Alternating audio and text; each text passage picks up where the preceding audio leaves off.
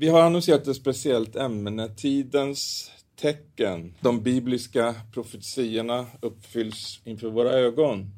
Och när jag har suttit och förberett det här så har jag känt, ja men hjälp, det här går ju inte att ta på ett tillfälle, det får ju bli tio gånger liksom. Det är ju så otroligt mycket och det jag ska försöka göra idag nu då, det blir nog mer kanske den här eh, utzoomade bilden. När man läser Bibeln och läser om det som ska ske i den yttersta tiden så förstår man ju att det, det är ju olika, olika saker som dyker upp där och man kan undra vad är det och vad är det och vad är det liksom? Och det kan vara, vara, vara så att det kan vara svårt att veta, men det är ju så fantastiskt med Bibeln också att skrift förklarar skrift och när man läser någonting och inte förstår riktigt vad det står så, så är det ofta så att man kan gå till eh, andra ställen i Bibeln och så kan man liksom få det belyst och förstå och, eh, och se eh, vad det faktiskt handlar om. Men innan jag går in på det så vill jag bara berätta det att jag tar ju upp mycket av de här sakerna också i min bok Inga andra gudar. Och jag var för någon vecka sedan och hämtade de sista 912 böckerna på tryckeriet i Falun. Och sen när jag åkte där på vägen så tänkte jag så här, ja men de här lådorna ska ju inte stå på vårt lager liksom hur länge som de, ska, de här böckerna ska ut för att den här informationen som finns här, den behöver liksom nå ut nu. Nu, därför att det, det, det är liksom det som händer nu.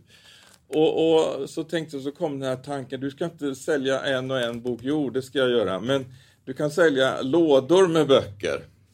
Eh, kom det till mig. Och, och, så hade vi tältmöten uppe i, i, i Dalarna och, och, och vi sålde iväg lådor och då är det så här att vi har sponsorer som har varit med och hjälpt oss. Så vi, så vi kan sälja en hel sån här låda med 19 böcker för 1500 kronor. Det blir ungefär 78-79 kronor styck. Eh, de kostar 199 annars. Så att, och det är för att vi ska få ut böckerna. Det, det, det är inga arvoden som går till författaren eller någonting sånt, utan allt går rakt in i det här arbetet. Och vad det i sådana fall gör att vi kan frigöra kapital nu, det innebär att vi kan liksom få fram den spanska upplagan som nästan är färdig. Men det är jättespännande. Spanska, vet du, det är påvens modersmål. Så att, eh, och, och den ska... Han ska absolut få ett exemplar. Eh, nog om detta. Eh, så att vi, vi det får ni gärna be för också. hela det här arbetet är ju liksom, det drivs med bön. Va? För att det här är liksom någonting som det, det, utmanar en fiende som liksom har försökt att göra inbrytningar på olika sätt. Va? Men, men eh, det finns ett frigörelsebudskap. Jesus han har kommit för att sätta fångarna fria. Halleluja! Så att eh, vill du ha, köpa en bok så går det jättebra, men du kan också köpa en låda för 1500 kronor eh, utav boken. Så, så kan du vara med och sprida den och gärna till olika kristna ledare. Eh, som sagt, vi ska tala om detta då som handlar om tidens tecken. Och vad är det då som händer i världen? Och om vi liksom försöker att se ut över världen så sker det ju saker och ting som faktiskt aldrig har skett tidigare i hela världshistorien. De sker just nu inför våra ögon i vår generation. Så att, eh, och, och, när vi sen liksom tar och tittar på det som sker och så läser vi Bibeln, vi läser Danielsboken, Uppenbarelseboken, så ser vi, eh, man kan lägga liksom eh, dagstidningen på ena sidan och ha Bibeln på andra och se, liksom, det är ju profetiorna som går i uppfyllelse. Det är liksom eh, både det onda och det goda som liksom mognar. Men det är ju inte så att det är någon slags jämn kamp eller någon slags eh, dragkamp eh, liksom med, med någon slags oviss utgång. Utan vi vet ju, vi som läser Bibeln, och vi kan ju se längst bak liksom här i facit att vi vann. Eller hur? Vi vet ju vad som blir till slut. va? Och, så att eh, det är ju inte så att vi känner någon oro, oh, hur ska det gå nu? Men, men, men eh, det, det, kommer att ske saker, och eh, saker och ting kommer att gå ut över världen som, som det, det, det kommer att bli oerhörda kriser. Men som sagt, Bibeln har redan svaret på utgången, så det är det som gör oss trygga då. Ehm, jag ska läsa ett bibelord ifrån eh, Jeremia ifrån det 24 kapitlet, första versen. Herre visade mig i en syn två korgar med fikon uppställda framför Herrens tempel. I den ena korgen fanns mycket goda fikon, sådana fikon som mognat först. I den andra korgen fanns mycket dåliga fikon, så dåliga att man inte kunde äta dem. Och Herren sa till mig, vad ser du, Jeremia? Jag svarade Fikon och de goda fikonen är mycket goda, men de dåliga fikonen är mycket dåliga, så dåliga att man inte kan äta dem. Så att eh, vad som sker nu, det handlar om två skördar helt enkelt. Och, och det, det, handlar om världens ände och un, undergång, eller denna tidsålders slut. Men så handlar det också om, om världens pånyttfödelse och, och nya himlar och en, en ny jord. Och vi liksom finns där i skarven mellan det här. Och, och därför så kan det bli väldigt skakigt. När, när det ena liksom håller på och, och djävulen han mobiliserar, han vet att hans tid är kort. Så han liksom går all in va? Och, och, och försöker liksom att driva igenom sitt uppror mot Gud. Och, och det är det vi, vi, ser på olika sätt och, och det tar form eh, vi kan eh, komma in på det så småningom. Men den gudomliga planen, det är ju det som vi läser om i Efesierbrevets första kapitel, nionde vers, där det står så här att Gud har låtit oss få veta sin viljas hemlighet enligt det beslut som han har fattat i Kristus, den plan som skulle genomföras när tiden var fullbordad, att i Kristus sammanfatta allt i himlen och på jorden. Halleluja. Den plan som ska eh, genomföras när tiden är fullbordad. Att i Kristus sammanfatta allt i himlen och på jorden. Halleluja! Så att det finns en gudomlig plan. Gud har en plan. Halleluja! Och den kommer han att genomföra. Och Gud är den ende som liksom kan sätta upp en plan för framtiden och bestämma när i framtiden den ska liksom gå i fullbordan. Det finns ingen människa som kan göra det. Inga eh, demoner, ingen. Djävulen kan det inte. Men Gud är allsmäktig. Han äger all makt och det är han som har sista ordet hela vägen. Även om det ser skakigt ut i världen så sitter Gud på tronen och regerar och han har all makt. Så att eh, allt det här som sker nu, det är sånt som Bibeln redan i förväg har talat om att eh, det här kommer att ske. Men, säger han, men, säger Guds ord, att när allt det här är över, då kommer Gud att iscensätta sin plan. Halleluja! Och det är det som vi kallar för, för det, det, det, det här um, saliga hoppets fullbordan. Halleluja! Och jag ska läsa de första verserna i, um, i Uppenbarelseboken. Eh, och då står det så här. Eh, Detta är Jesu Kristi uppenbarelse som Gud gav honom för att visa sina tjänare vad som snart måste ske. Så att här står det alltså att eh, de här sakerna som nu står om här i Uppenbarelseboken, en, en del är ju alldeles oerhörda, eh, det måste ske. Och vi kanske inte till fullo förstår varför måste allt detta ske. Men Gud vet att det här måste ske.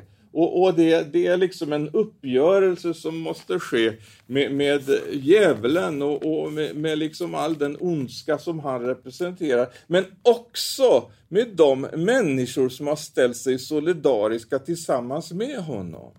Så därför är det så oerhört viktigt att vi ser till på vilken sida vi står. Så att vi vet att vi står tillsammans med Jesus och att vi inte heller låter oss på något sätt liksom luras eller bli bedragna utav liksom alla de här försöken som djävulen har för att bedra oss och för att dra oss bort ifrån Kristus. Och, och, och vi vet att Bibeln säger också att det ska ske ett stort avfall i den sista tiden. Och, och när Jesus talar, eh, lärjungarna ställde en fråga, det står i Matteus 24, jag tror det är tredje versen. Eh, jag citerar lite ur minnet så här, de ställer frågan, vad blir tecknet på din tillkommelse och den här tidsålderns slut? Och de frågar om det speciella tecknet, Jesus räknar upp olika saker, men han börjar med någonting som jag tror är ett väldigt viktigt tecken och det är just det, se till att ni inte blir bedragna. För många ska komma i mitt namn och eh, förvilla många. Så att eh, det, det, det, är en taktik som, som liksom djävulen har. Han vill få med sig så många som möjligt, även de som liksom har en, en kristen bekännelse. Och det är det vi ser idag och, och hur man hur djävulen lyckas på något sätt att få kristna ledare liksom att vika sig för det som, som liksom inte är inspirerat ifrån Gud och ifrån hans ord, utan det som då kommer ifrån en kultur där det står att djävulen är denna tidsålders Gud. Alltså det, det kommer utifrån en kultur som är i uppror mot Gud. Och så liksom får, kommer det, det är som ett hybridkrig. Va? Det kommer smygande på det sättet. Därför, vi som lever i, ändens tid, vi måste på ett alldeles speciellt sätt vara vaksamma. Och, och, och, och det står ofta vaka och bedo, var redo, se jag kommer snart. Och här, som jag läste, att vad som snart måste ske. Och så står det att han sände sin ängel och gjorde det känt för sin tjänare Johannes, som har vittnat om Guds ord och Jesu Kristi vittnesbörd, allt vad han själv har sett. Saliga den som läser upp och saliga de som lyssnar till profetians ord och tar vara på det som står skrivet i den, för tiden är nära. Så att eh, vi är saliga här idag. Jag är salig som får läsa eh, ur Uppenbarelseboken. Halleluja. Och saliga är de som får lyssna till det här. Tiden är nära. Och längre fram här i det här första kapitlet så, så står det så här att eh, Eh, eller vi kan läsa från den sjätte, att han har gjort oss till ett kungarike, till präster åt sin Gud och far. Hans är äran och makten i evigheternas evigheter. Eh, se, han kommer med molnen och varje öga ska se honom, även de som genomborrat honom och jordens alla stammar ska jämra sig för hans skull. Ja, amen. Och så säger han i den åttonde versen, jag är A och O, säger Herren. Han som är och som var och som kommer, den allsmäktige. Och så, så fortsätter Johannes och så berättar han då han är på Patmos. Jag, er broder Johannes, som i Christ, Jesus delar lidandet och riket och uthålligheten med er, har kommit till den ö som kallas Patmos för Guds ords och Jesu vittnesbörds skull. Så att, eh, med andra ord, vi delar med Johannes, Det finns ett lidande, ett Kristuslidande. Men vi delar riket. Guds rike delar vi. Och vi delar uthålligheten. Vi väntar. Vi står fasta. Jesus kommer snart. Jag har funderat och bett er, vad ska man ta fram, vad ska man, för det finns så oerhört mycket som händer nu. Va? Men det är så här att för någon tid sedan så kom det, jag menar att det var ett slags chockerande besked, alltså en, eh, en plan från FN. Som eh, FN vill alltså sjösätta en plan för global dominans. Eh, det innebär eh, att eh, man ska ha ett möte, det är i september nästa år, Eh, det kallas för The Summit of the Future, ett toppmöte för framtiden. Där ska alltså världens ledare, de som är medlemmar i FN, komma tillsammans och så ska man bestämma om framtiden. Och jag bara log när jag läste det att man, världens ledare, det, det är lite grann det, det, är lite grann faktiskt, eh, tycker jag, liknar det som står om i, i psalm 2. Att eh, Jordens kungar reser sig och förstarna gaddar ihop sig mot Herren och hans smorde. Alltså, det handlar om att eh, komma överens om en agenda och en plan som är, går rakt emot det som är Guds plan.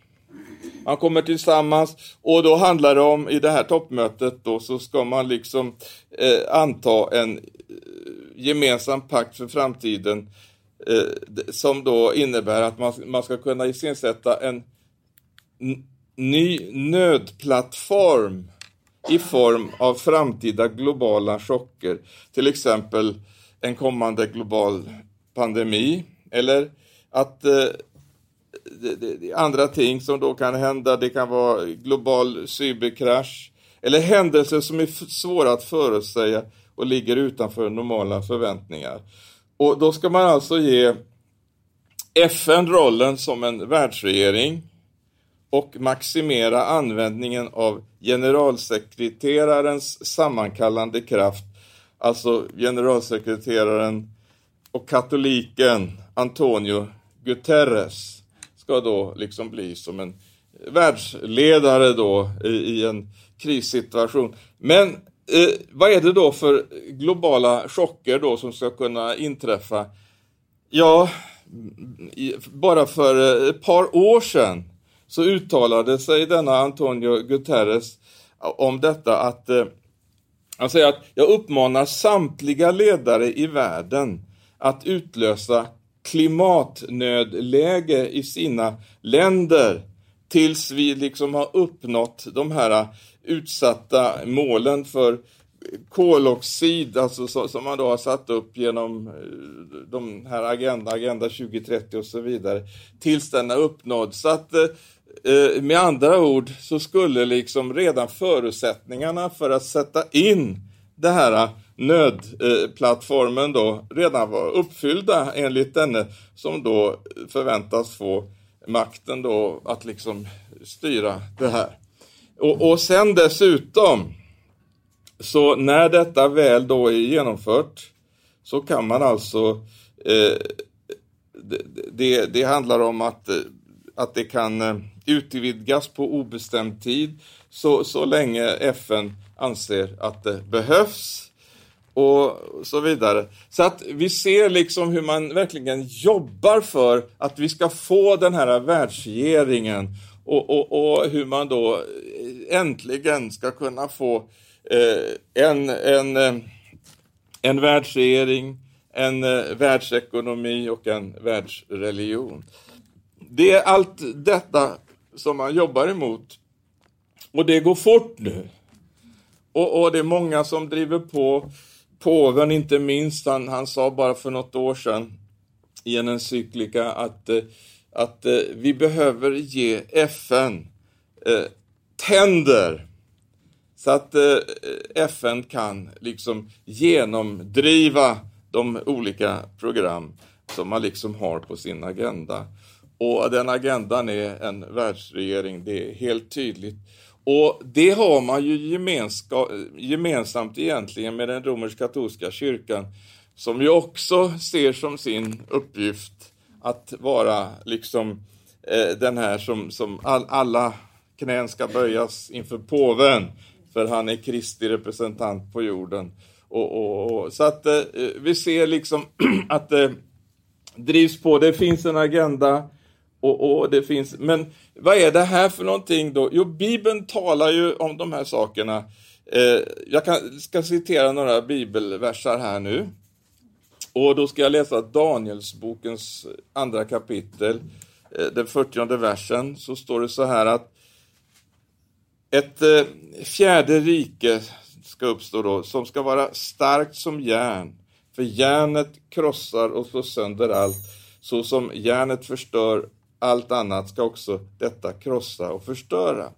Och Vi kan också hoppa fram till det sjunde kapitlet i Danielsboken där det står så här. Sen fick jag i min syn om natten se ett fjärde djur som var skrämmande, fruktansvärt och mycket starkt. Det hade stora tänder av järn, alltså precis det påven efterfrågar då. Det slukade och krossade och trampade det som blev kvar under fötterna. Vers 19. Därefter vill jag få en förklaring till det fjärde djuret som var olikt alla de andra. Det som var så skrämmande och hade tänder av järn och klor av koppar och slukade och krossade och trampade det som var kvar under fötterna. Eh, 23 versen. Då får han svara, det fjärde djur, djuret betyder att ett fjärde rike ska uppstå på jorden, ett som är olikt alla de andra rikena det ska sluka hela jorden och trampa ner och krossa den. Och sen om man då går över till eh, Uppenbarelseboken så ser man ju att Johannes, han tar ju upp detta som då Daniel har profeterat om och han liksom fortsätter där i det trettonde kapitlet i Uppenbarelseboken, andra versen. Vilddjuret som jag såg liknade en leopard och det hade fötter som en björn och ett gap som ett lejon. Och draken, alltså djävulen, gav det sin makt och sin tron och stor auktoritet. och så står det också här, eh, det, det är ju liksom märkligt måste man ju verkligen säga. Hur är det möjligt att hela mänskligheten vill följa ett sånt monster? Men då är det så att eh, djävulen och dessa demoniska makter, de träder inte fram liksom som vilddjur inför mänskligheten, utan det, det som djävulen alltid har gjort, han förskapar sig till en ljusets ängel. Så att när eh, Daniel här och, och, Johannes talar om de här eh, vilddjuren så är det ju liksom inte eh, så, så de framträder inför mänskligheten utan det handlar om att eh, helt enkelt eh, föra fram liksom allt det här som, eh, som eh, alla de här frågor och alla de här problem som liksom sysselsätter människor eh, med freden, klimatet, fattigdomen, samförstånd mellan religionerna. Och här kommer alltså någon som har fått eh, en, en eh, sin makt ifrån djävulen själv att liksom komma med de här geniala, sataniska lösningarna. Eh, det är en slags satanisk intelligens som kommer att komma, som kommer att få mänskligheten att, att eh, ja, du ska få höra själv här. Så här. Eh, Hela jorden förundrar sig över vilddjuret och följer det. De tillbad draken, alltså djävulen, för att han hade gett sin makt åt vilddjuret och de tillbad vilddjuret och sa Vem är som vilddjuret? Vem kan strida mot det? Och vilddjuret fick en mun som talade stora och hädiska ord och det fick rätt att fortsätta i 42 månader. Eh, eh, I 16 versen och det tvingar alla små och stora, rika och fattiga, fria och slavar att ta emot ett märke på högra handen och på pannan så att ingen kan köpa eller sälja utom den som har märket, vilddjurets namn eller dess namnstal. Här gäller det att vara vis. Nå, hur är det nu då? Det här beskriver ju uppenbart Antikrist och hans rike. Och eh, en del säger att eh, ja, det här kommer inte att drabbas oss för att eh, vi ska inte vara med om det här. Och, och, och då, då, blir det ofta, alltså många gånger så zoomar man in på när ska det hända?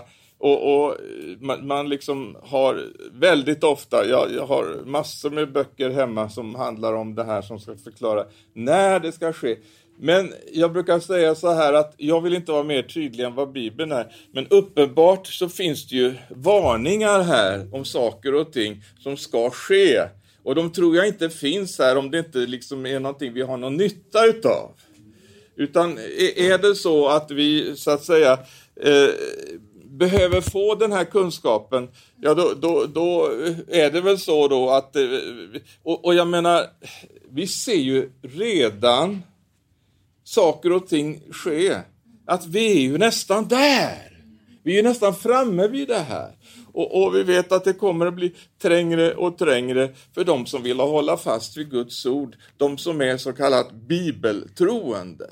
För de är liksom det stora hindret mot detta. Och det uttalar man väldigt tydligt. Att eh, påven säger det också, att de här, eh, han kallar för fundamentalister eller de som är bibeltroende, de står i vägen för den här agendan som man har.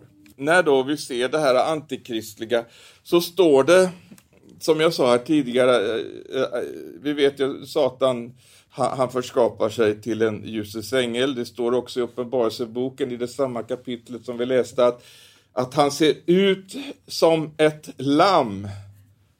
Ser ut som ett lamm. Varför just lamm, kan man undra. Vad är det han vill efterlikna?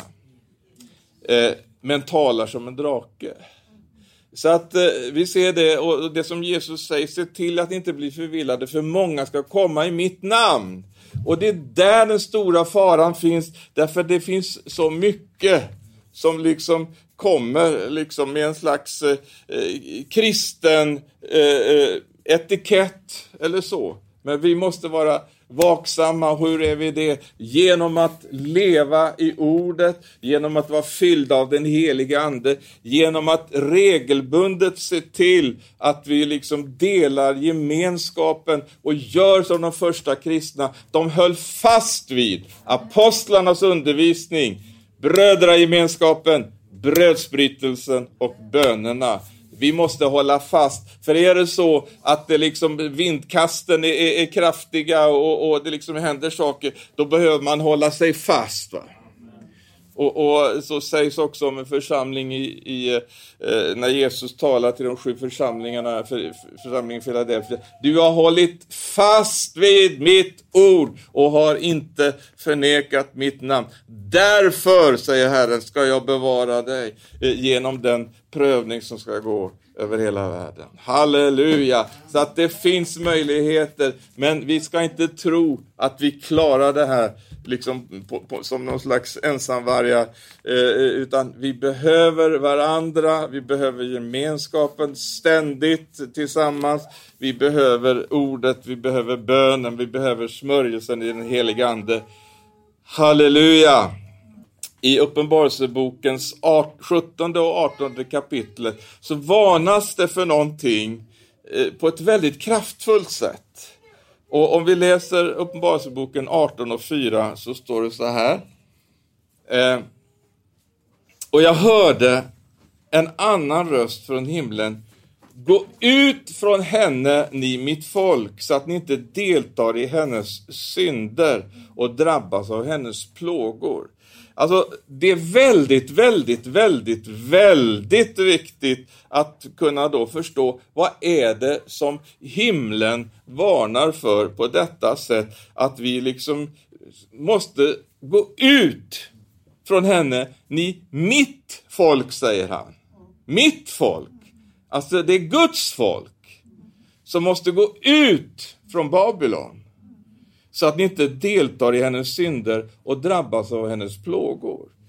Så att om detta ur det himmelska perspektivet är så viktigt, så att vi å ena sidan varnas för det, gå ut från henne i mitt folk, och sen när domen kommer över den här skökan eller Babylon, då jublar man i himlen. Det står eh, Uppenbarelseboken 19 och 1. Sedan hörde jag liksom en stark röst från en stor skara i himlen.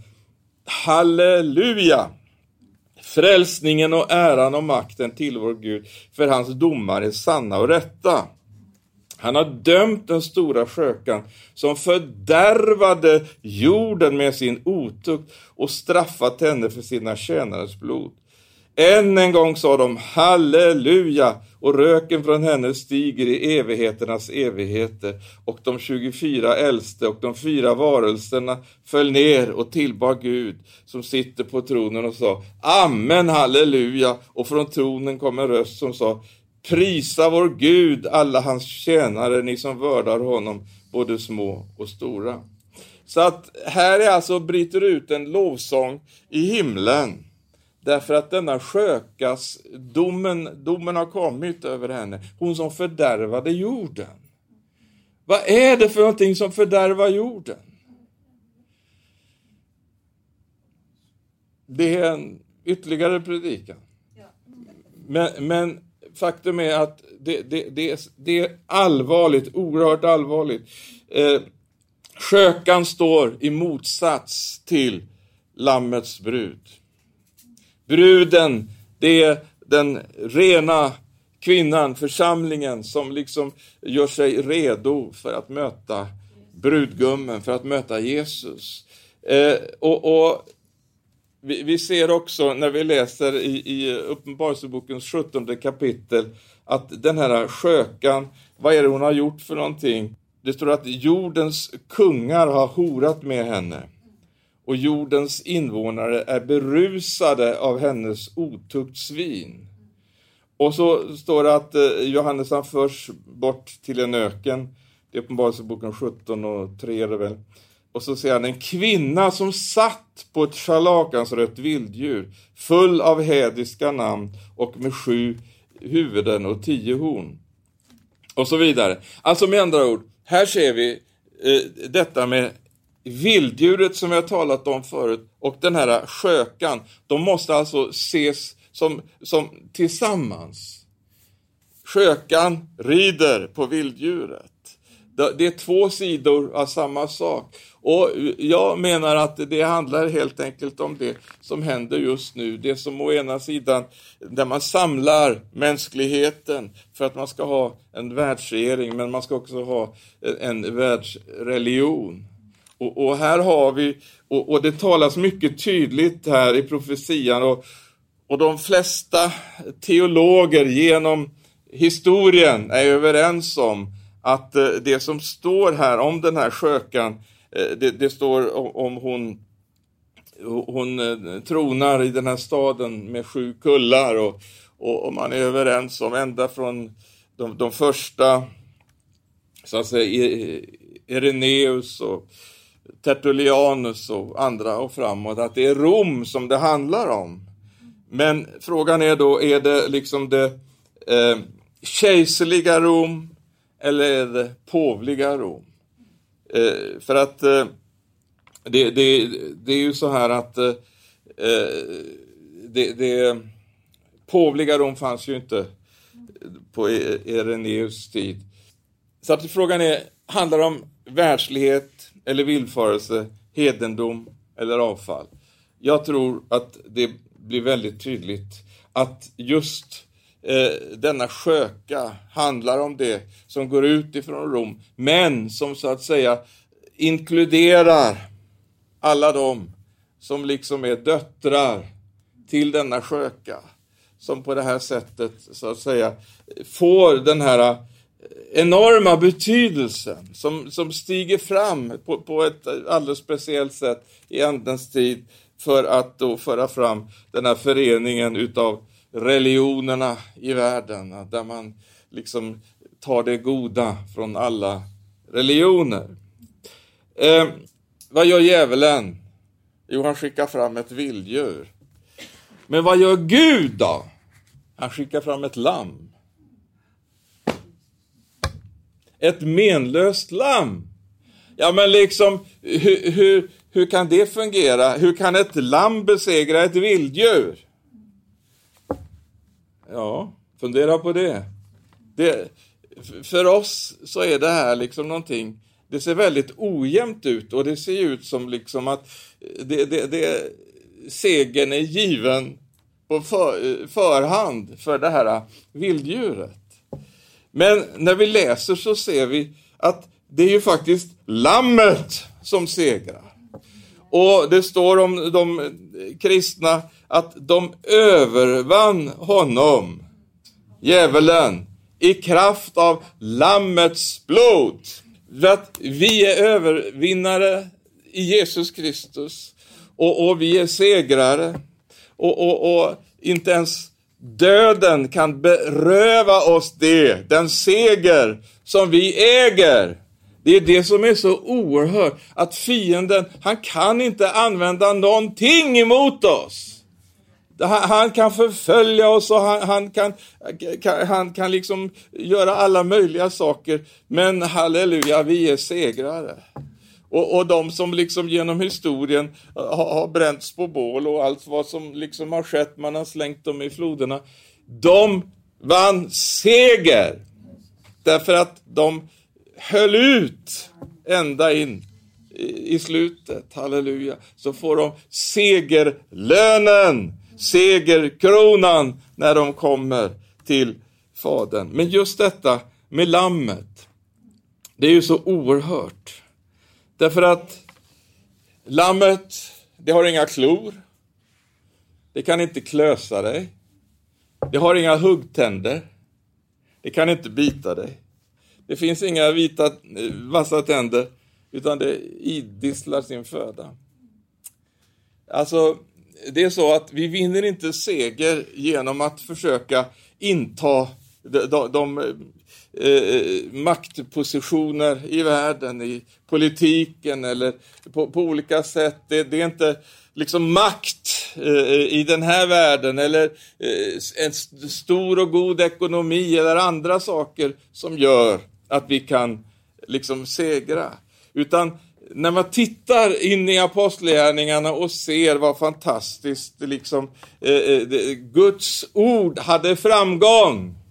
Men hur var det då? Var det de stora ekonomiska resurserna och, och, och, och den stora politiska makten? Nej, vi ser de här apostlarna, silver och guld, det har vi inte, men vad vi har, det ger vi dig. Halleluja. Och det är det att vi har fått någonting. Och, och Herren vill verkligen visa oss ännu mer på det, vad det är vi har fått. Så att vi vet vad vi äger när vi följer lammet vart det går. Han säger också Jesus till sina lärjungar, jag sänder er som får mitt in ibland ulvar. Men jag är med er alla dagar, säger han. Och han är med oss och han använder oss och, så att vi kommer inte för att liksom eh, inta någonting utav det som har med världen och världens makt att göra, utan vi har fått stridsvapen. Halleluja. Vi strider inte på världens sätt. Vi strider inte som vilddjuret och, och, och djävulen gör, utan vi strider, halleluja, på, på det himmelska sättet. Vi följer vår kung, han som gick i döden för oss allesammans. Han utblottade sig själv och gav sitt liv. Vi följer honom, halleluja. Och vi vet att eh, när vi följer honom, då är vi segrare, då är vi övervinnare. Halleluja! En full seger i det namnet. Och därför när vi ser de här äh, apostlarna när de kommer till staden så kommer de med Guds ord. De kommer med ordet. Halleluja. Och så står det att äh, apostlarna hade stor framgång. Står det så? Nej. Guds ord hade mäktig framgång. Halleluja. Och, och det liksom skakade om i städerna. Därför att, halleluja, de var segrare. Halleluja. Och vi är mer än övervinnare genom Jesus Kristus. Vi följer Lammet. Och därför så ser vi, när vi läser i slutet eh, i, i Uppenbarelseboken där, så ser vi att det, det är Lammet det handlar om. I, i himlen så, så handlar det om att, att ge äran till Lammet. Det, Lammet som blir slaktat är värdigt att ta emot makten, rikedomen, visheten, kraften, äran, härligheten och lovsången. Och allt skapat i himlen och på jorden och under jorden och på haven och allt som finns i dem hörde jag säga, honom som sitter på tronen, honom och lammet tillhör lovsången och äran och härligheten och makten i evigheternas evigheter. Därefter såg jag och se en stor skara som ingen kunde räkna av alla folk och stammar och länder och språk. De stod inför tronen, inför lammet, klädda i vita kläder och med palmblad i sina händer och de ropade med stark röst Frälsningen tillhör vår Gud som sitter på tronen och Lammet. Halleluja. Och kriget då, som det handlar om här i slutet, det står om det, jag ska avsluta med det, men det står om det i, i Uppenbarelseboken 17 och 14 så här, att eh, de ska strida mot Lammet, men Lammet ska besegra dem tillsammans med sina kallade, utvalda och troende eftersom han är herrarnas herre och kungarnas kung. Han är herrarnas herre och kungarnas kung. Amen. Halleluja! Så att, eh, eh, och, och, vi vet att, att eh, han till slut ska, ska segra. Men tänk att det står att det är lammet även inne i evigheten. Den första boken i Bibeln och den sista boken i Bibeln handlar speciellt mycket om lammet. Och hela vägen däremellan så handlar det om detta. Guds offerlamm som offrades för våra synders skull. Och, och, hans blod som har renat oss från all synd.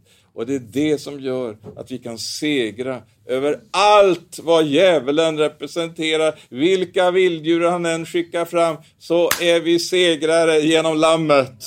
Därför att han är herrarnas herre och kungarnas kung och det är honom vi följer. Vi kämpar inte som man kämpar i världen, men vi kämpar för att utbreda hans rike. Halleluja. Och vi ska ha många med oss. Halleluja. Och den här stora skaran, vi ska vara med och, och, och, och se till att fler kommer med